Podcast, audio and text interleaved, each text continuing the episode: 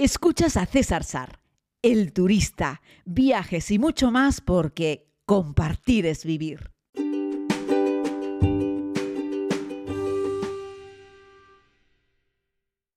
Saludos querida comunidad, bienvenidos a este nuevo podcast diario de viajes. Les hablo nuevamente desde Costa Rica, pura vida justo antes de meterme en la cama para dejarles este podcast, porque sé que muchos los disfrutan o los escuchan o en fin, tienen la oportunidad de compartirlo conmigo a través de eh, en la mañana fundamentalmente, ¿no? Pero bueno, sobre esto ya les he hablado muchas veces. Les quiero contar que ayer eh, hemos hecho, pues hoy hemos hecho unos cuantos kilómetros buenos eh, de un punto a otro del país, más o menos desde la zona este hacia la zona oeste de Costa Rica.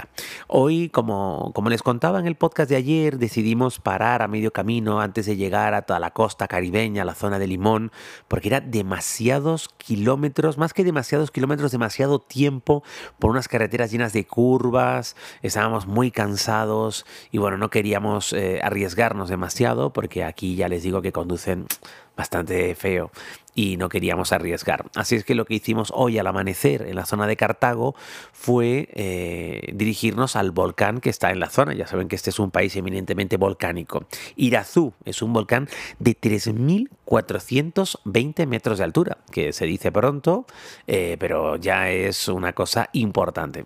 Tiene una carretera que llega, bueno, prácticamente hasta la cumbre. Es un parque nacional, pagas también la entrada online, como en prácticamente todos los parques nacionales de, Costa Rica. Lo bueno es que si llegas sin tarjeta SIM o no tienes cobertura, porque nosotros sí teníamos SIM, pero no teníamos cobertura, en la caseta de entrada, pues tienen Wi-Fi gratis para que tú mismo puedas gestionarte la entrada y la verdad es que es algo muy cómodo. Tardas un poquito más, así es que yo les recomiendo que todas las reservas a los parques nacionales en Costa Rica las hagan antes de subir, antes de acercarse al sitio. Pero bueno, si les pasa como a nosotros, que sepan que hay una Wi-Fi abierta en la entrada de los parques nacionales de Costa Rica, no que en el parque exista, pero sí en la caseta de entrada para que puedas hacer tú mismo el trámite. En cualquier caso, si tienes dudas, perdón, de cómo hacer el trámite, el personal de los parques nacionales es encantador como el 98,8% de las personas que viven en este país. ¿no? Eh, bueno, les decía que está cerca de Cartago y que en un día muy claro, desde este punto del volcán de Irazú, se puede vislumbrar tanto el Atlántico como el Pacífico. Y eso me parece sensacional. No tuvimos esa suerte, no estaba despejado. Había mar de nubes. Si me escuchas desde Canarias, sabes lo que te estoy contando. Mar de nubes es una capa de nubes que se coloca a determinada altura no sé, por ejemplo, en, el norte de la isla de Tenerife, en el Valle de la Rotava, se coloca sobre los 1500 metros de altura. Debajo está nublado, evidentemente, tiene las nubes encima y puedes atravesar ese mar de nubes, esas nubes densas con el coche, con la carretera y llega un punto en el que estás sobre el mar de nubes y luce el sol, porque sobre ese mar de nubes ya no hay nubes, o sea, hay un cielo azul, ¿no? Bueno, pues algo parecido ocurre cuando te diriges al volcán de Irazú a estos 3420 metros de altura. Así es que, bueno, el mar de nubes nubes no nos ha permitido ver los dos lados del país, en la costa pacífica y la costa atlántica, pero decirles que es algo que se puede hacer. Así es que nada, dejamos ese volcán de Irazú, que por cierto tiene varios cráteres, eh, depende de la época del año, cuando llueve uno de los cráteres tiene como un pequeño, una pequeña laguna, tiene un poquito de agua, tiene como tres cráteres, de hecho el más grande es hoy en día lo que se denomina una terraza, de hecho sobre ese cráter directamente puedes caminar, puedes andar. Estamos hablando de que tiene una tierra mm, polvo negra muy bonita, volcánica, y que ha crecido vegetación en parte de ese, cráter, sobre todo la zona que está más eh, protegida del viento, y que tenemos dos terrazas de cráteres más, eh, muy fotogénicas también, hay que decirlo, donde tenemos restos de antiguas coladas. Por cierto, en esa terraza, en ese antiguo cráter, también encontramos algunas pequeñas bombas volcánicas. Decirles, igual que le digo a la gente que viene a Canarias, que esas bombas volcánicas tienen que estar allí, no se las puede uno llevar de recuerdo. De hecho, Costa Rica no permite a nadie que saque, por supuesto, ninguna especie vegetal ni animal, pero que tampoco se pueden llevar piedras volcánicas. Son del sitio. Disfrutémoslas, veámoslas observemos una piedra volcánica, una bomba volcánica, puede ser muy interesante, pero debe quedarse ahí para que la vean otros turistas. ¿no? Bueno, dejamos el parque del volcán Irazú y nos dirigimos en esta ruta a otro lugar que yo les recomiendo, ¿no? el Parque Nacional Braulio Carrillo, que es el parque nacional más grande de todo Costa Rica. ¿no? Está también lindando con el volcán Poas, del que les hablé eh, al principio de esta ruta por Costa Rica. Estamos hablando de que es un parque que está localizado al norte de San José. Recuerden que al final San José es un sitio que yo no les recomiendo, ya les dediqué un podcast a eso y no voy a hablar más de San José ni a dedicar mucho más tiempo a criticarlo, porque creo que no tiene mucho más. Pero el parque Braulio Garrillo es el más grande porque tiene 50.000 hectáreas. Vamos, que es algo espectacular. Y si ayer les conté que estaba emocionado porque además de ver un montón de colibríes de colores, pudimos ver un quetzal, hoy hemos podido ver un perezoso. Sí, sí, sí. Estos marsupiales preciosos que se pueden tirar a veces, viven en los árboles, en las copas de los árboles, cerca de las hojas tiernas, tienen un par de árboles favoritos, pero los perezosos pueden estar perfectamente casi una semana subido a un árbol.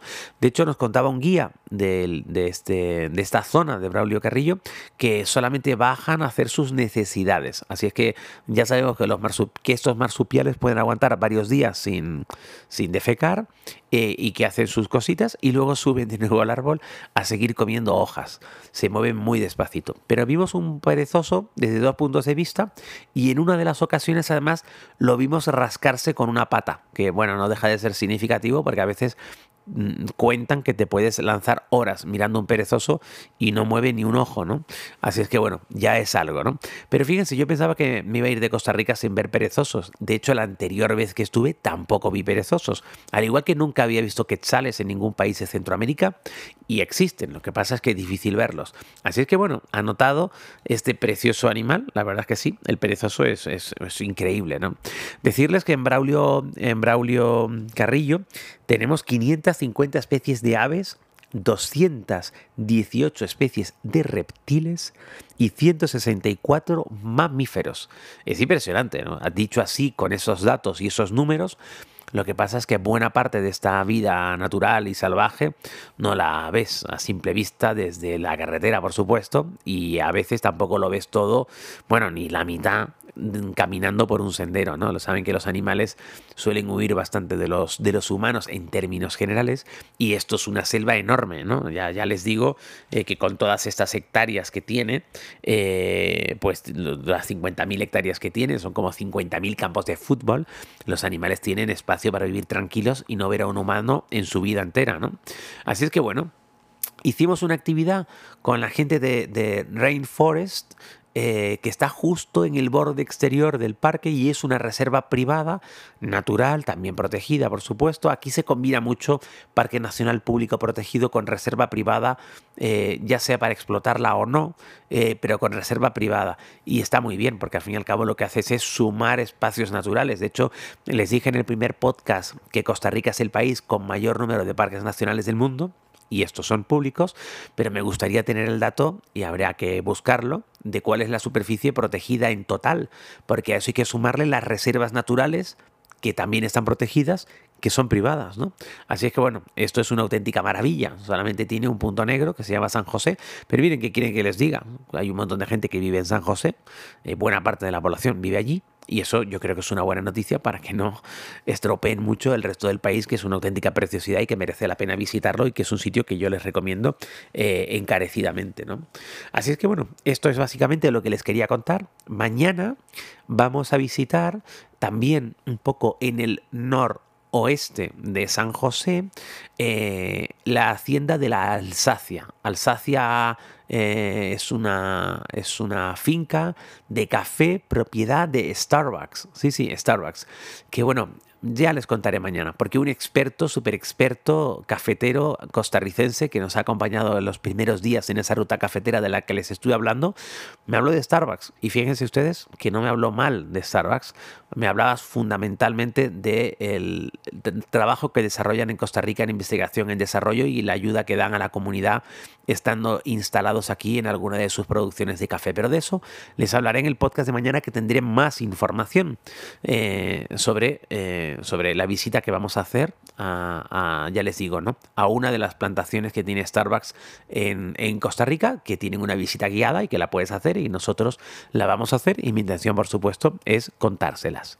Un abrazo muy grande. La verdad es que he tenido la voz mucho mejor durante todo el día pero a estas horas de la noche estoy un poco cansadito y la vuelvo a tener un poco mm, como tomada y con un poco de afonía.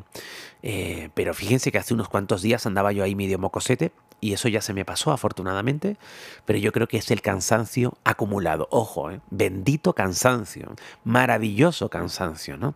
Sigo en esta ruta por Costa Rica con mi querido hermano, el aventurero, que además lo tengo aquí, compartimos habitación, y con dos amigos más que, están en la habitación contigua. Un abrazo muy grande, cuídense mucho, mañana más también en fin de semana. Y recuerda, equipaje ligero, corazón contento.